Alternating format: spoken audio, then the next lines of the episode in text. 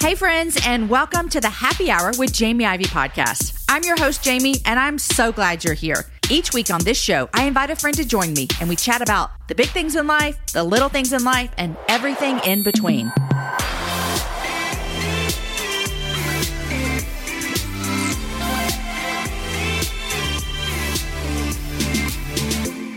Hey, hey, hey, friends. Happy Friday. It's Friday and happy happy hour episode.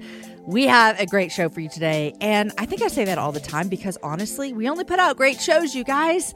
This is a fun episode because it's with one of my favorite people in the entire world. In fact, I tell her this that she is one of the best things that came into my life during quarantine. Isn't that funny? Maybe you could look back and see, like, hey, what was a friendship that started during quarantine? This guest is that for me. My guest today is Toni Collier. Toni is the founder of Broken Crayons Still Color, which helps women process through brokenness and to get hope. We're going to talk about that today, and you're going to be encouraged. And if you want to be a part of her ministry, I'm going to tell you how at the end. She also serves alongside her husband, Sam Collier, who's been on the podcast before. Her husband, Sam, is the lead pastor of Hillsong Atlanta, and Sam was on last fall. So, sometime in 2020, go back and look up. You can find Sam Collier on the show. Toni is a speaker and a host, and she loves teaching people all around the globe that you can be broken and worthy and unqualified and still called to great things. And she is living that right now. Today on the show, Toni dives into her difficult childhood and overcoming church hurt due to following a pastor instead of focusing on Jesus which that part of this conversation, oh, I'm going to need to listen to that again. And then I have some bonus content for you as well. If you go over to YouTube, youtube.com slash Jamie Ivey, that's my YouTube page. And we're putting bonus content up there for you every single week. And this week, I asked Toni what it was like to be a single mom while working inside of the church. And so she answers that over on YouTube. Guys, this Sunday is Mother's Day, and we have a Mother's Day gift idea blog for you. You go to jamieivey.com slash Mother's Day 2021. Now, listen, Mother's Day is Sunday. So you're not going to get anything shipped to you, but maybe there's something on there that you could get to your mom afterwards. Or there's tons of stuff on there from Amazon. And listen, if you got Amazon Prime, you might be able to get it to her by Sunday. But don't forget, reach out to those special women in your life who have mothered you, whether they are your physical mothers or they are people who have acted like mothers in your lifetime. Also, you guys, we have a fun happy hour birthday show coming up for you soon. But just to know, our actual happy hour birthday is Sunday. That will be seven years since the very first episode of the Happy Hour with Jamie Ivey podcast was released. In fact, episode one. If you've listened, oh, bless your heart. I've come a long way. The show's come a long way, but it's with my best friend in the whole world, Amy Gayhart. So that's episode one. And our actual birthday is on Sunday. All right, friends, here is my friend, Toni Collier. And listen, I'm sure we edited all of the cutting up that we did, but she is hilarious. She cracks me up. I love chatting with her. You're going to adore her as well. Welcome to the happy hour, my friend, Toni Collier.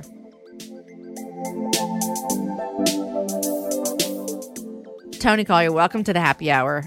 Introduce yourself to my listeners. Hey, y'all. I don't know what to say. My name's Toni Collier. I'm originally from Houston, Texas. I always have to say that. H Town in the house. H Town the realist. Okay. I just have to put that out there. Not gonna be honest, I've been in Atlanta for 10 years. Okay.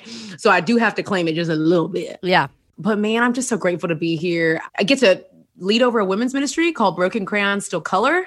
I get to stand alongside my husband and serve our church, Hillsong Atlanta, which is nutso a little bit. Can't believe that's happening. Hello, somebody. And I just, I recently signed a book deal.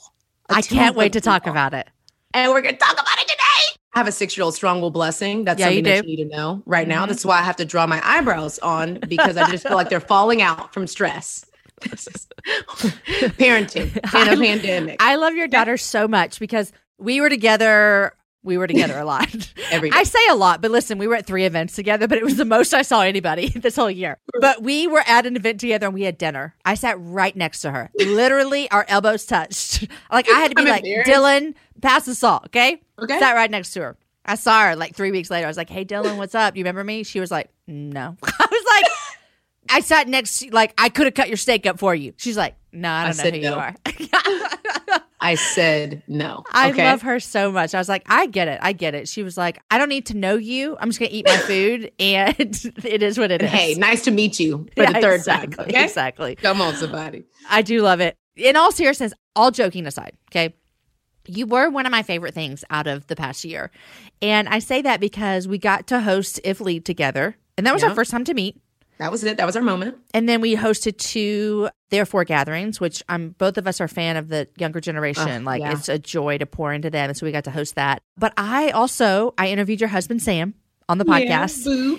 And he told me after we finished recording about Hillsong, and I was just over the top excited for you Yeah. guys. And so it's been a joy to see God just really use you guys and how. I mean, I can't even wait to see what happens with the Colliers. I literally am just going to get a front row Let's seat. go. Let's go. Let's go. So let's talk real quick about a handful of things. Number one, right.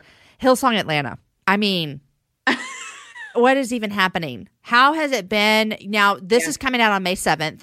When are you guys officially open? What's going on?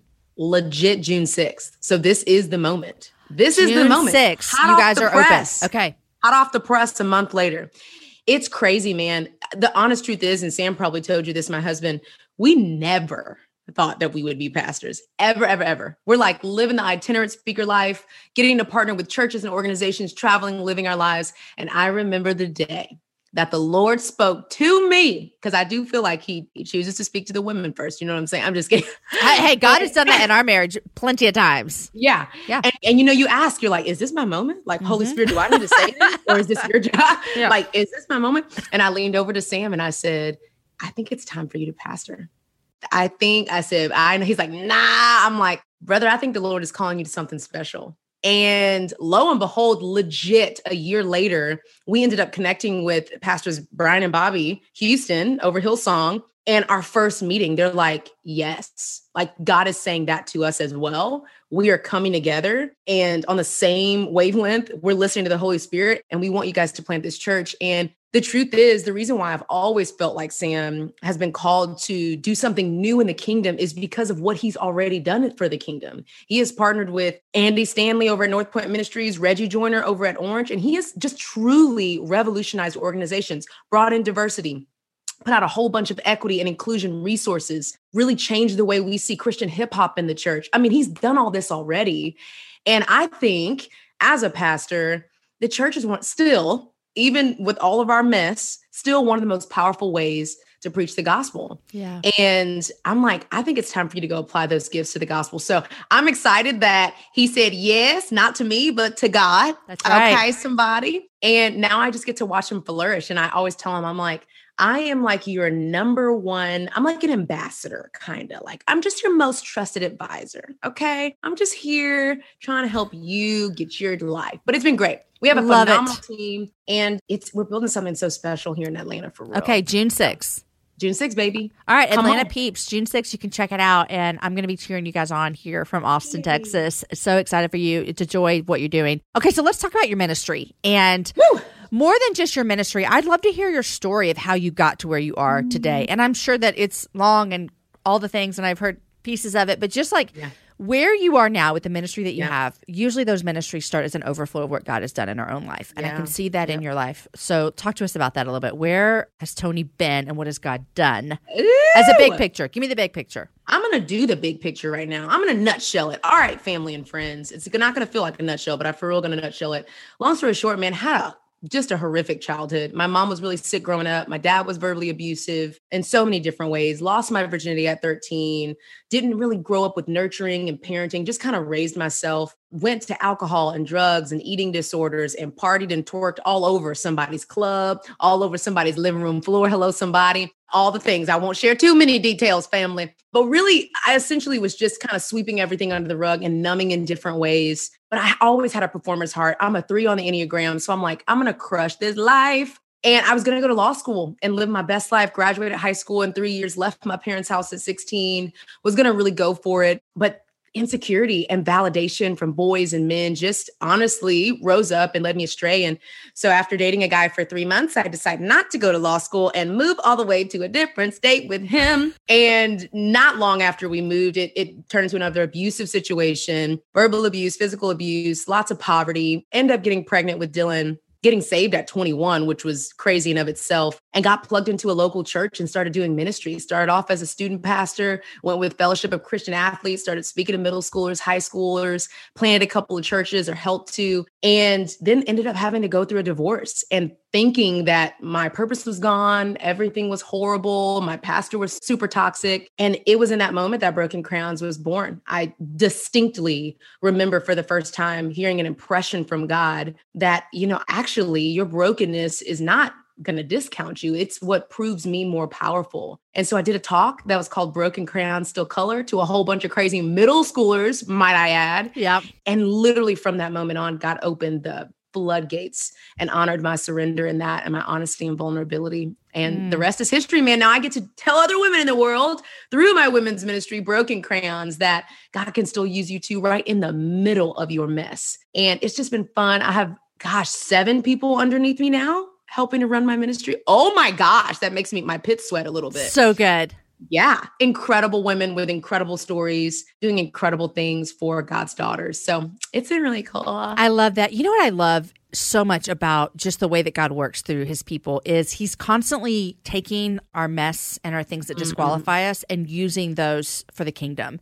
And. I have found Toni over the years of sharing even my story vulnerably and how God's brought me through things and the struggles that I've had growing up within the church and then dealing with shame and all the things. Women come to me and they they don't have the same story as mine, but they have the same struggle if mm, that makes sense. Their stories yep. are different, but they're feeling the same amount of shame. They're feeling the yeah. same amount of inadequacy. They're feeling the same amount of God could never use me. And yeah. so, what a joy to look at your life and see how God is doing that. Now, I want to ask this though. Ooh, it, that was the big picture in a nutshell. It couldn't have been easy. Oh my gosh. Do, does the word easy even need to exist? Right. I think that sucker needs to be taken right up out the dictionary. Okay. Right. right. No, it wasn't easy, Jamie. And I would say this is going to sound weird. I think the trauma and a pain and abuse and church hurt and manipulation was honestly easier than healing was. What do you mean by that? Oh man, I feel like when you grow up in trauma, it becomes your normal. You mm. create trauma bonds. Yeah. You almost can't exist without trauma and unhealthy attachments and dependence. And when you realize, whether it be through God, a person, a, a friend that's close to you, that actually you've been abused and manipulated and mistreated and you begin leaking from that place, that awareness, it hurts, bro. Like wow. the story mapping, looking back and realizing that, oh, like that guy was actually sexually manipulating me. Mm. Oh, I was suffering with bulimia because I literally thought I had to be perfect to be loved. Oh, snap. I'm not I'm not operating in a healthy way. Yeah. And that healing journey was so hard. I didn't want to be broken. Yeah. Because that feels comfortable because it's all you know. It's all you know. Yeah. This is my life. It is just supposed to be this hard. Uh-huh. And so mm-hmm. easy sometimes almost feels, gosh, intimidating. Wow. Like, comfort feels intimidating. Nurturing, being told I'm beautiful, it feels weird. it's, it's like normal. you see people who run back to abusers or who run yep. back to trauma, like you're saying, because I feel safe. This is yep. not the same, but I often think about this. When I used to do volunteer in our county jail, we would had this time where we would talk about sex trafficking. Again, not the same, but hear my point here. I love this. We would talk about sex trafficking and we would explain what it was, and every single time we would have a woman who would go, "Wait, I think that happened to me." Like I didn't even know that's what it was, and so it was this. And honestly, they would be like, they would say the exact same thing. It's easier to live that lifestyle because it's what I know. Mm-hmm. And not just trafficking, but it could be anything abuse, yep. addiction, whatever that might be. I know how to live in an abusive relationship. I don't know how to yep. live in a healthy relationship. Ugh. So you said you became a Christian at 21. Were you married then? I was almost married. I was shacking up, okay. living my best life. Did you have Dylan? I did not have Dylan yet. Okay. No. So I became a Christian at 21 too. So yeah, look at us. Soulmates. I know. Soulmates. I know. So when you started following Jesus, did you grow up in a Christian home? Was this all new or was just the relationship new with him? Yeah. I grew up Catholic. And Oh, yeah. I'm not trying to say that to be like, you know, Catholics aren't Christians. I'm not saying that here that, but I am saying there is a very ritualistic part and strategy of Catholicism. I mean, I never received salvation. I got my first communion, my confirmation. It was all about checking off boxes and order. And so, no relationship, no real relationship. And if I'm being honest, my mom was the like education teacher on Sunday, and that's just not good. That's not a good mix for kids. I'm like, I'm out. My mom's a teacher, not learning yep. nothing. it just so I was not plugged in at all. So um, when I became a Christian at 21, I mean, I was shook I was like, this is wild. Who are these Christian people? Yeah. What are y'all doing? It's yeah. a whole system. Mm-hmm. So, yeah. So, walking into your new relationship with Jesus and these newfound opportunities to teach and be involved, yeah. I, I don't want to put my experience on you, but I felt often unworthy because oh. as I started realizing like what Jesus had done for me and the way that I had disregarded him, because see, I grew up knowing about Jesus and salvation and mm. would have said I was a Christian. I knew all these things. I struggled with who am I? like you guys know who you invited because I think you would uh-huh. take that invitation back if you knew. I think a lot of women feel that way is like there's yeah. these ideas of I have to hide these struggles that I've been through so that people will accept me. What did that look like for you jumping into ministry? Yeah. knowing where you have been twerking all over H Town, you know? Sweeping your the flow. Your words, not mine. Sweeping the flow, baby. Let me say this first and foremost. It is not a did, it is a still happening to this day. Every day I wake up and I'm like, Lord, please don't let me mess this up. Are you show? This book deal? I was like, y'all show? Y'all show y'all know what's popping. And let me say this too. I think that there is a healthy space in that. I think there is a balance, a gray, messy middle space between confidence and humility. But when I first started, I did not have that balance. And so insecurity festered and grew like a tornado. For me, it every single day. I mean, I think anxiety rose up in me way more back then because one, I'd stopped numbing, weed, mm. alcohol, all that stuff. So all that started to rise. But then every day I was just like, there's just no way. Like, there's, just, I don't think y'all understand that a month ago I was literally in the club doing the worm mm-hmm. after I smoked a couple blunts. Like, mm-hmm. I just don't think you guys understand it. But the truth is, I was so young, Jamie, and I was put on a platform at such a young age, so, you know, with such a baby faith that it was, it almost made it better because mm-hmm. I didn't know. I didn't know you know, the platform. I didn't understand all that. I literally viewed myself as this crazy, ratchet, wild girl that just got to do fun stuff with students. Mm. And it, I think it made me more relatable. I think I connected with students way more. I didn't know the language. I didn't even know what ordination was. They were like, we're getting ready to ordinate you. I was like, that's great. Can somebody send me the definition to that? yeah. What that is? Yeah. Okay. Yeah. I think it honestly made it better for me. And, um, but it took me a while to get over that insecure thing. I Counseling, come on, somebody. Counseling, 110%.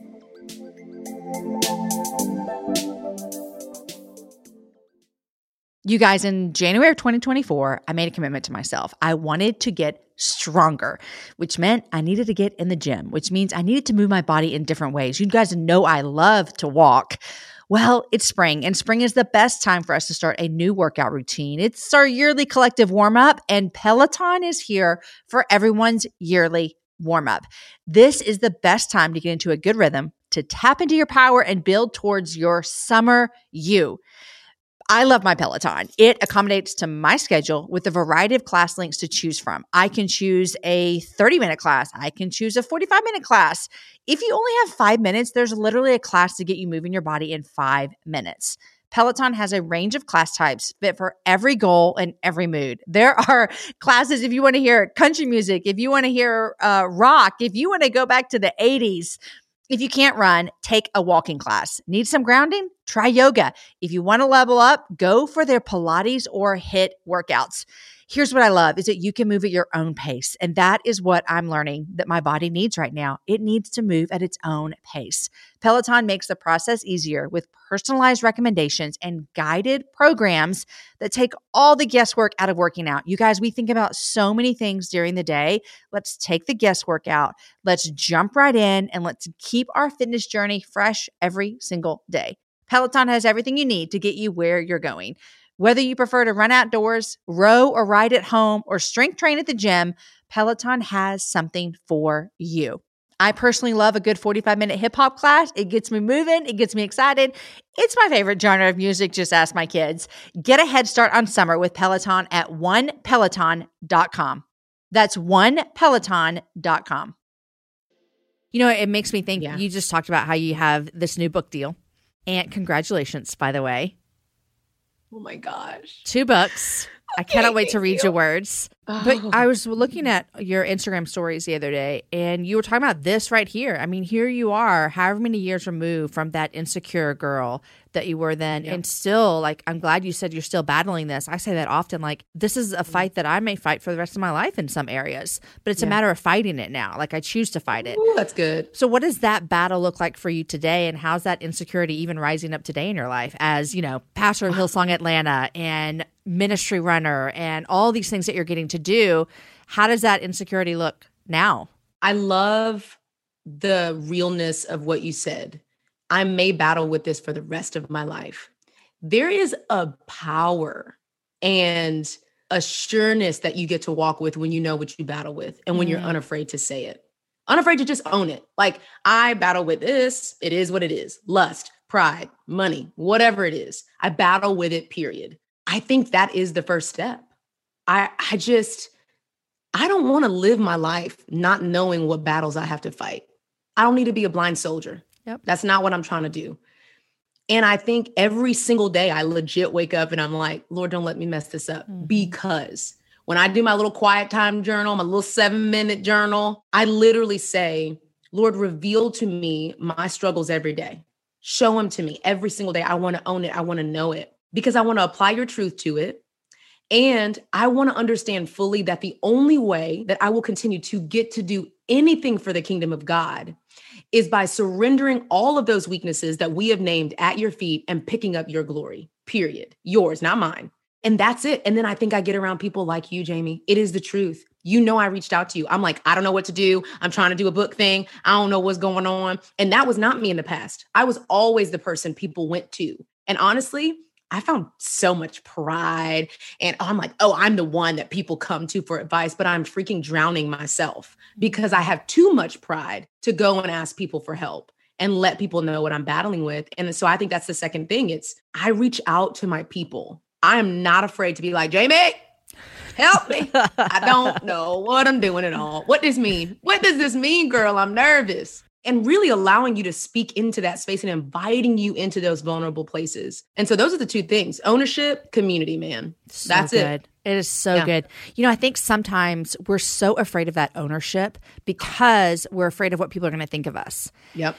And I am so encouraged because I have a couple of girlfriends who I could literally say anything to them and they wouldn't think less of me. And here's why they wouldn't is because they have an adequate picture of the gospel. Mm, come on. And their adequate picture of the gospel says that we are worse than we think.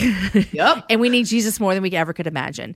Come and on. so if I were to confess one of my struggles, Mm, I can have ownership over that because they understand how much I need Jesus and how much Jesus has for me. So I also want to encourage people to facilitate and to foster that community aspect come on. to Yep. where Toni, you can say to your best girlfriend, "Man, all I dream about is wanting to be rich and wealthy, and it ain't so I can give more to the kingdom. It's so I can give How more to Toni." yeah. But you know what I mean? And so for you to Yep. say that to them, for her not to look at you and be like, Dang. "Ah, you're the worst person I ever met.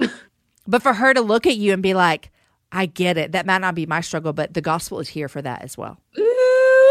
You know what I'm saying? Because on, so many do know what you're times we're afraid to say it because people have looked at us like, ugh, Yeah. you're worse than I thought.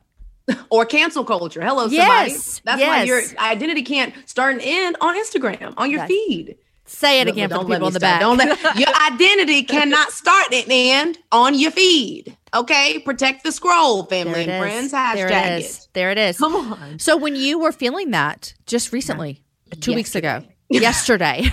Last night. How did you, besides that, know your weakness? I mean, you know, ownership and friends. Yep. What does that practically look like for you to walk out? man, taking deep breaths.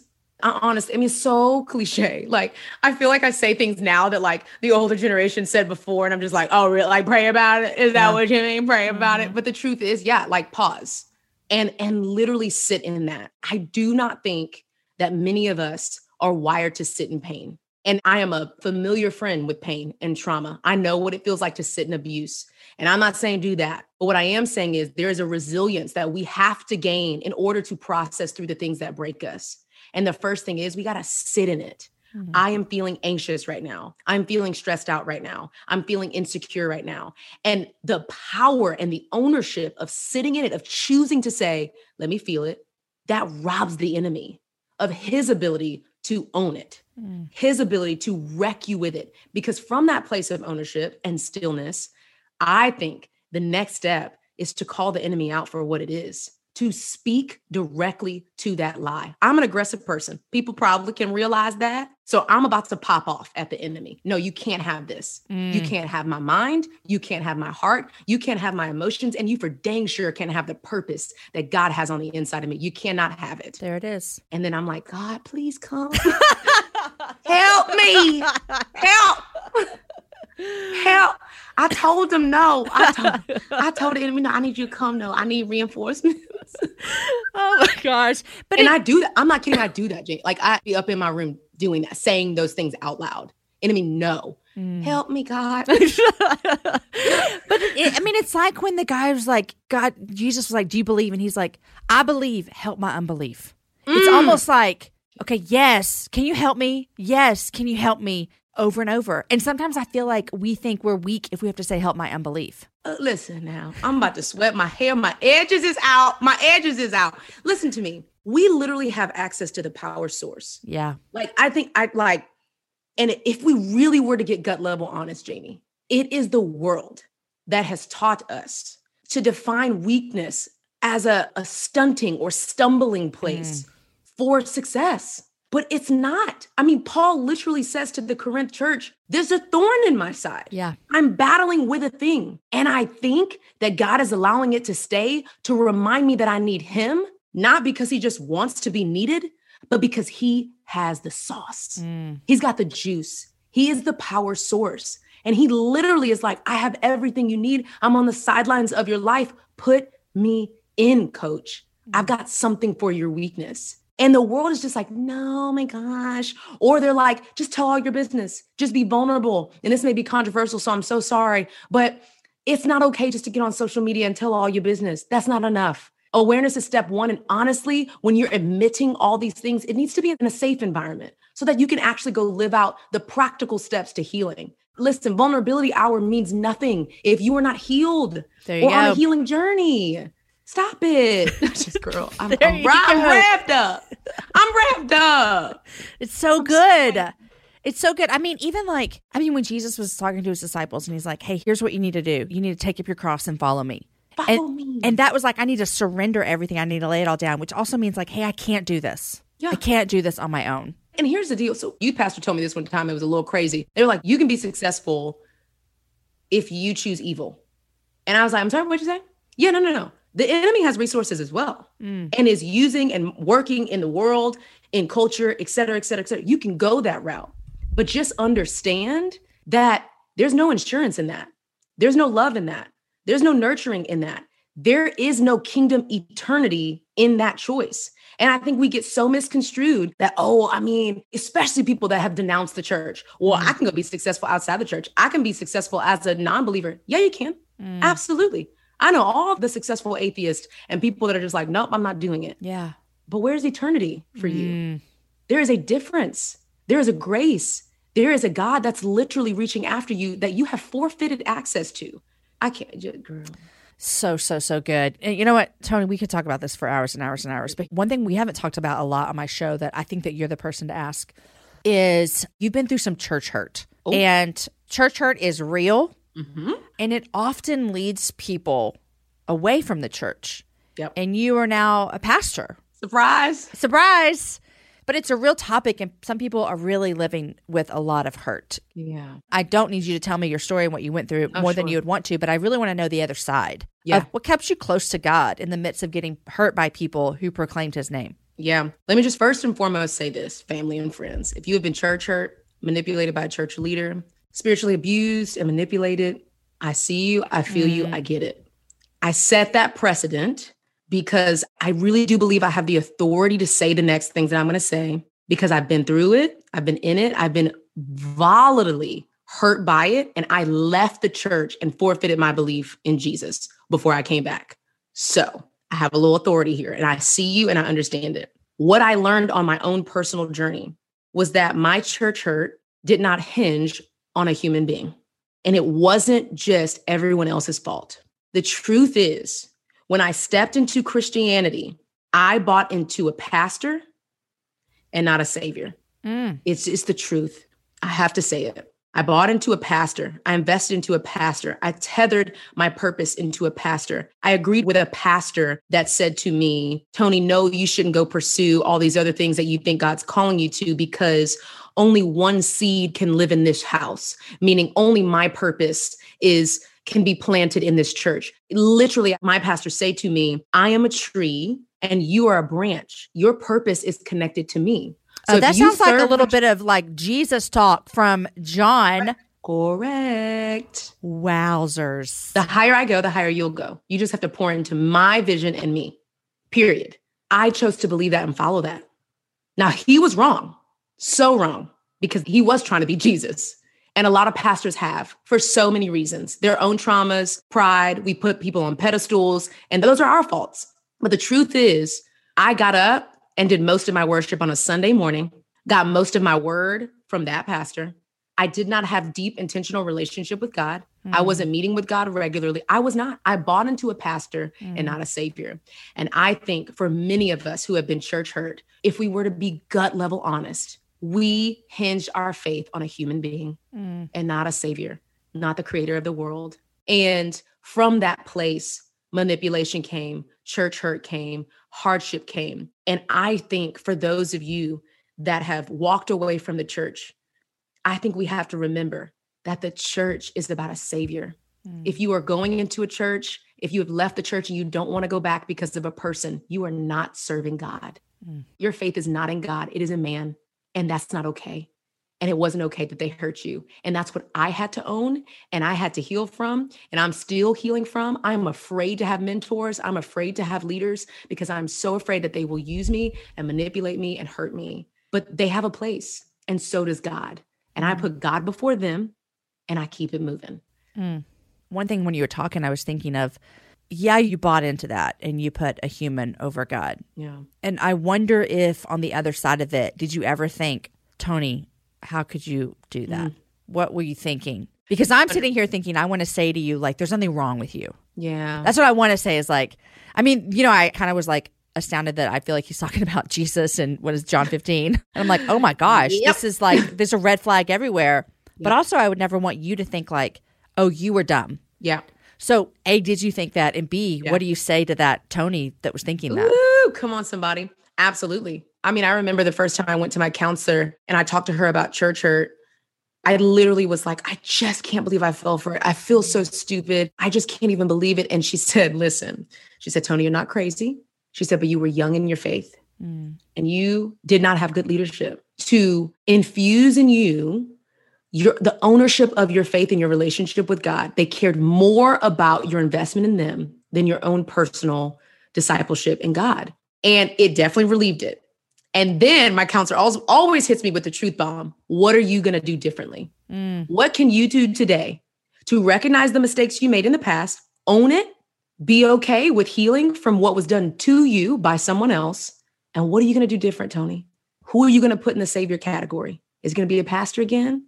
Or is it going to be your savior, your actual savior? Mm. And I think that's the beauty in it. It's the middle. And I hate Yeah. the middle. Can we just be Mhm. real about that? It's the complex view of the world. It's the messy middle, the gray that says, yes, I was hurt. Yes, I was abused. Yes, I chose some of those things. Yes, I tethered myself to that. I can do better. I can make mistakes and learn from it and own that I was abused and own that it wasn't all my fault and also walk boldly in the things that I needed to change. Mm. All of them can be true. All, all of it can be true. Hurt and hope can coexist. Pain and joy can funnel through literally the same neuro waves in our brain. We can hold all of this. hmm We can. Yeah. We're wired for it. Yeah. So, What does that look like for you guys now as you pastor a church? Because I would imagine Yeah. that there are conversations because you've been hurt. We've watched in the past, I mean, year, two years, so many church leaders fail Yeah. their people.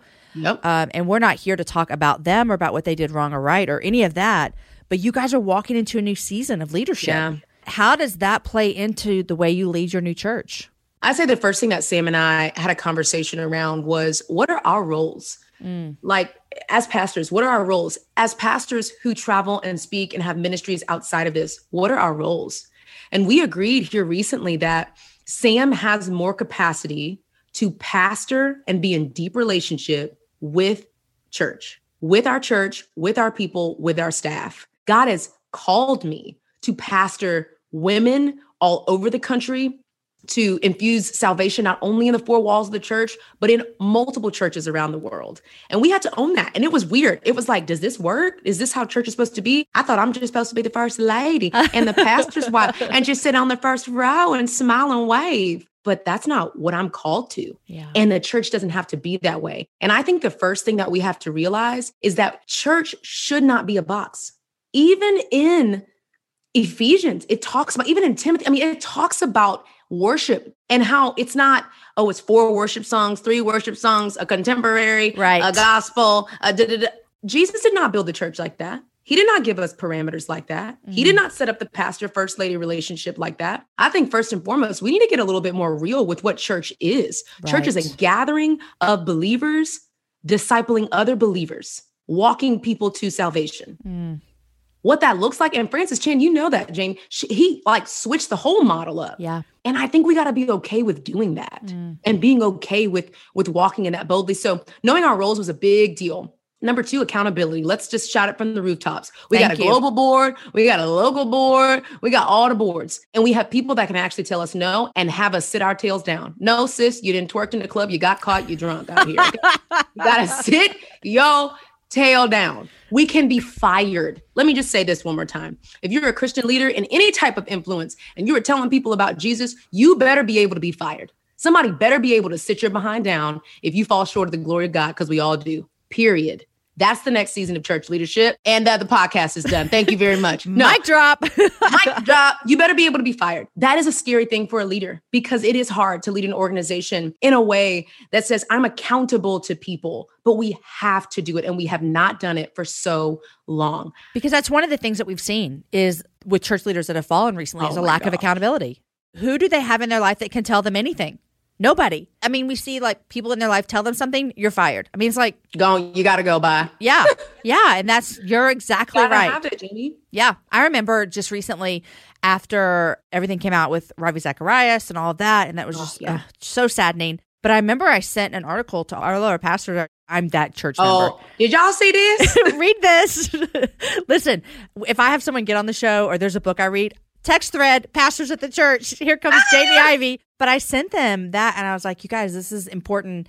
And all of them are like, they didn't do this to me personally, but I, I know that they happen. They're like, here's my login to my phone. Here's this. Uh, you can on, get in. You can do anything on. you want. And I think that is so important for you to have people in your life that like, yep. here's every password for everything I have. Yep. You know, I mean, I remember recently just accountability in my own life, something with Instagram. There was a, a temptation about something, and, and I remember thinking, do you, know, do you know how many people had the login to my Instagram? I mean, everyone that works for me can get in my Instagram at any time. You know what I mean? And so it's just yeah. things like that of going, I don't have a place I can go hide because I know that I would choose to hide. And Jamie, here's the deal. I think we were, uh, since the beginning of time, we've hid. Oh, we Adam love to Eve. hide. Yes. We love to hide. We were embarrassed. We were, I mean, we literally saw it in the first days of the entire world. We will hide, even from the one who created us. And that is when Brene Brown t- taps in for me so hard when she starts talking about shame and vulnerability and these shame cycles that we find ourselves in. And then we get so big because, again, the enemy will take you to high places as well. And he keep you there and you will fall. Boop. Yep. That's the thing is like you think, oh, I got here because, you know, I'm serving God and I'm doing all these amazing things, but you're hiding. There's so much that you're hiding. I think that is like, I want to ask myself often, is there anything in the dark right now? Like, Ooh, you know what I mean? Like, that's so good, Jamie. I and you know how that. you said earlier about how you were drawn to trauma or whatever abuse or whatever it might be because that felt safe. Honestly, yep. I think the dark feels safe sometimes. Oh, and it's false. It it's a lie. It's a lie. A lie. Yeah. Okay. What's that cliche saying? What's brought to the light? I don't know. I'm so bad at colloquialisms, guys. Well, I do What's know that Dr. Martin Luther light? King said, "Help us." Darkness cannot drive out darkness. Only light oh. can. God. Get your tail out of the dark. Get out of there, girl. That's right. Okay, you said accountability and I interrupted you, so keep going. Oh, okay. Listen, I didn't even notice because I was so excited about the conversation. accountability is such a big thing. And here's the truth, man. One of the things that Sam has done so well with the teams is something that we're calling family groups. I mean, we've been in the church for a while. We know small groups. We know like the speed dating style. Everybody get in a room, talk about your zip codes, and link up together. We are trying to do something different by doing family groups with people that you already call family and friends Mm. that already have accountability with you from the get go, where there's safety already built. Yeah. And as pastors, we are in a family group already. Mm. We haven't even started the church. I mean, June, we still have a month to go. Yeah. We're in a family group already. We have global board. We have all this accountability, passwords being shared, girl, all this. I was like, oh, Lord, I am naked out here. Uh huh. I know. I am naked. Yep. You can see right through me, but consistent community, week to week, bi weekly, people that you're actually doing life with. Oh my good. Imagine if the disciples were operating in their silos. Mm. Imagine the nights they spent in jail together Yeah. holding each other up. I mean, come on, man. Like from the get go, I see so many of my pastor friends are like, oh, yeah, we do small groups and people just kind of meet and we just kind of thrust them into relationships. And I think small groups, the model is amazing. But your church needs to do life with the people that they're doing life with already so that they can infuse their church and their belief and their faith with their everyday life. Differentiate Sunday. Oh, I got my church friends over here. We talk about Jesus because we do Sunday. But what about the suicidal thoughts come up? Mm-hmm. What about when depression sets in from an event that happened before I joined the church? I need people that's been walking with me, doing life with me to help, as you said, give me a full picture of the gospel, Mm. no matter what I tell them. And we think that only happens in authentic community with family. So, So. We're trying to do that really, really well. I love it. And I mean, the thing is, we use this family language, and that's literally we use it because it's in scripture, like that we Yep. are a family. Like Yep. we are brothers and sisters in Christ, and that's how it is. And Sam was quoting someone, and they said this people, like Christians in the body, church members, should never say that loneliness is something they're experiencing Ooh. because they should have this family. You know what I mean? Come on. It's how you make a big church feel small. Mm-hmm. You gotta get people outside of those four walls that can take what they experience in church in their living rooms and libraries and coffee shops. We gotta stop separating church from the rest of our lives. We just have to. So we need good. the juice every day. I just because they can't just get God from a platform. Yeah. Because then it goes back to I get to experience God from a pastor and not a savior. So good. A pastor is in the four walls of the church. A savior is everywhere. Oh, it's so good. It's so good. Okay, so let me ask you this. Yeah. We already talked about like there's no shame. You're you're acknowledging, you're healing, you're moving on. But if you could go back and tell Toni something when she was following a pastor and not a savior, Mm. what would you say to her? Ooh, oh my God. Am I going to cry? I just want to hide right now. Oh, I'm so emotional about that. That touched me in a way. I think I would just say, Toni, there's a savior that's waiting for you. And he's so much better. And he can carry every ounce of you. He can carry your struggles, your weaknesses, your financial struggles. Gosh, there were so many back then. He can carry everything. And it's not supposed to be this way.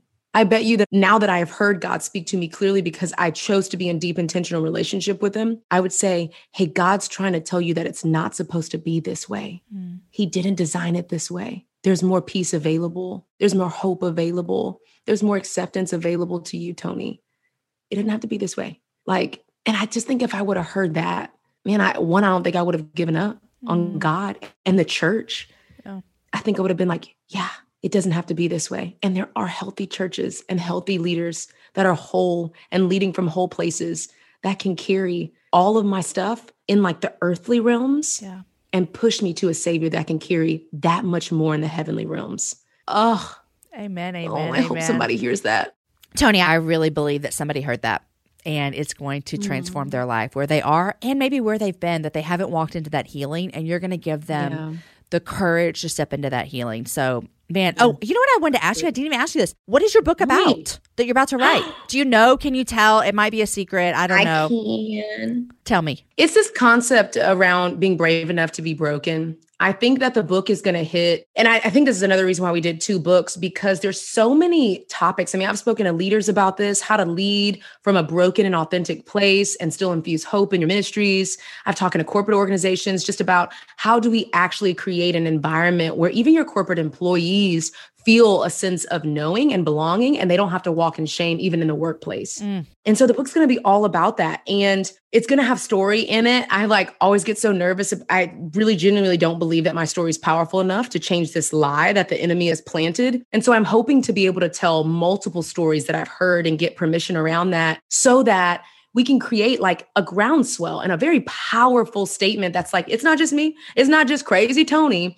that God has used honestly right in the middle of my mess. And how to practically do that. I have a women's course, as you know, and I told my publisher at the beginning, I'm like, listen, sis, I don't need people being like, oh, wow, I just finished this book. I know all about Toni. And I know that there's hope available to me. Nah, there's right. going to be a roadmap in it there always has to be a roadmap. There has to be the A to Z. There has to be how do I get there, the practical side. So I'm super excited to kind of weave some of the course in there on how we walk women every eight months through like actual mm. brokenness and getting on the other side to hope in practical ways. Oh my gosh, so. where can people get a hold of this course right now? Because we can't get your book. Oh, 17 more years because that's how publishing works. But yes. yes, what about the course? How do people walk through some of this with you? Yeah, so we do open enrollment twice a year because again, we're walking women like eight months one on one intentionally through it. And so, Jamie, we transition women into the course by doing something called a challenge, an online challenge. It's completely free. Our next one is May 23rd through the 25th. You this guys, is my first time saying this publicly. It's around the corner. Today's May 7th, and it it's around the corner. Oh my gosh. Oh my gosh. Ah! So I feel like I should tell. Okay. Christine Caine, Jo Saxton, Dr. Anita Phillips, Vivian Mabuni. Oh my gosh. Great. Great women Carrie Scott Garcia, who does story, story work, and story therapy. Like it is a beautiful balance, I believe, between God's daughters seeking bona fide faith and miraculous healing and transformation through the power and word of God, and God's daughters who specialize in therapy, mental health, and wellness, and actually processing through story and getting on the other side to places that are you know, scars and not wounds. And mm. it's like a, it's like it had a baby, like a faith and mental wellness baby. It's the best. And from that place, you can register from the course. You just okay. be inside of the challenge. It's super easy. And then you can come in the course. Yay. Okay. What's the link to sign up? So super easy. You can just text the word hopeful to 94090 or go to thehopefulwoman.com. Okay. We'll put all that in our show notes, guys, so you can find it. And I'll also share Yay. it on Instagram because I am just a fan of everything you're doing, Toni. And so I'm here for this.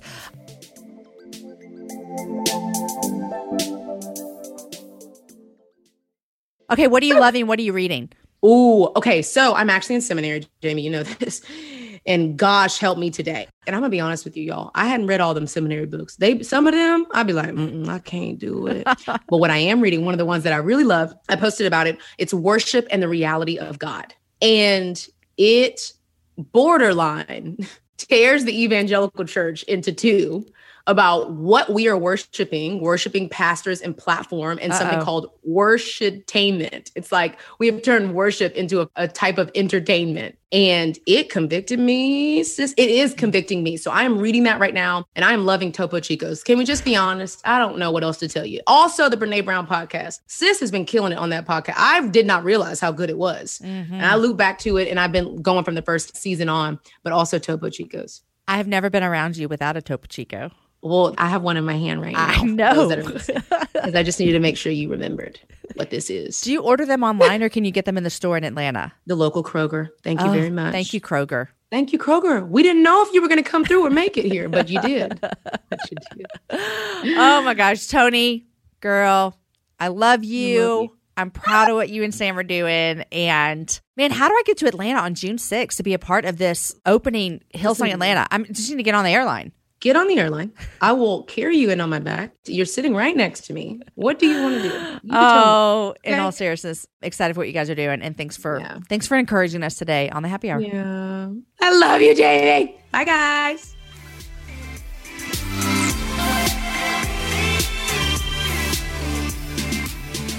All right, friends, there it was. I hope you loved that conversation as much as I did. In fact, when Toni said, a pastor is in the four walls of a church and a savior is everywhere, mic drop on that one. I'm very grateful for Toni for opening up with us about the church hurt that she walked through. My prayer and hope is that if that is something that you have endured, that you will hear Toni's words and that you will be encouraged by them and you will know that the Savior that we serve, Jesus, is everywhere and he cannot let you down and he cannot hurt you. I'm super excited about in a month, Hillsong Atlanta starting. If you live in Atlanta, check them out. Toni and Sam are going to do a phenomenal job with that church. I adore and respect both of them. Guys, anything we talked about in the show today, any web page, any book, we have it on our show notes for you. Go to jamieivey.com slash HH388. That's the episode number for today. Don't forget, we've got the bonus content on YouTube for you about being a single mom in the church. And happy Mother's Day. If you're a mama and you're listening, happy Mother's Day this Sunday. Next week, we'll be back here with another show. My friend Elizabeth Passarella sits down with me. She released a book last year that I devoured, and she's just hilarious and funny. And so she joins me next week on the show. Guys, have a great day. Have a happy hour with a friend, and I will see you back here next week with my friend Elizabeth.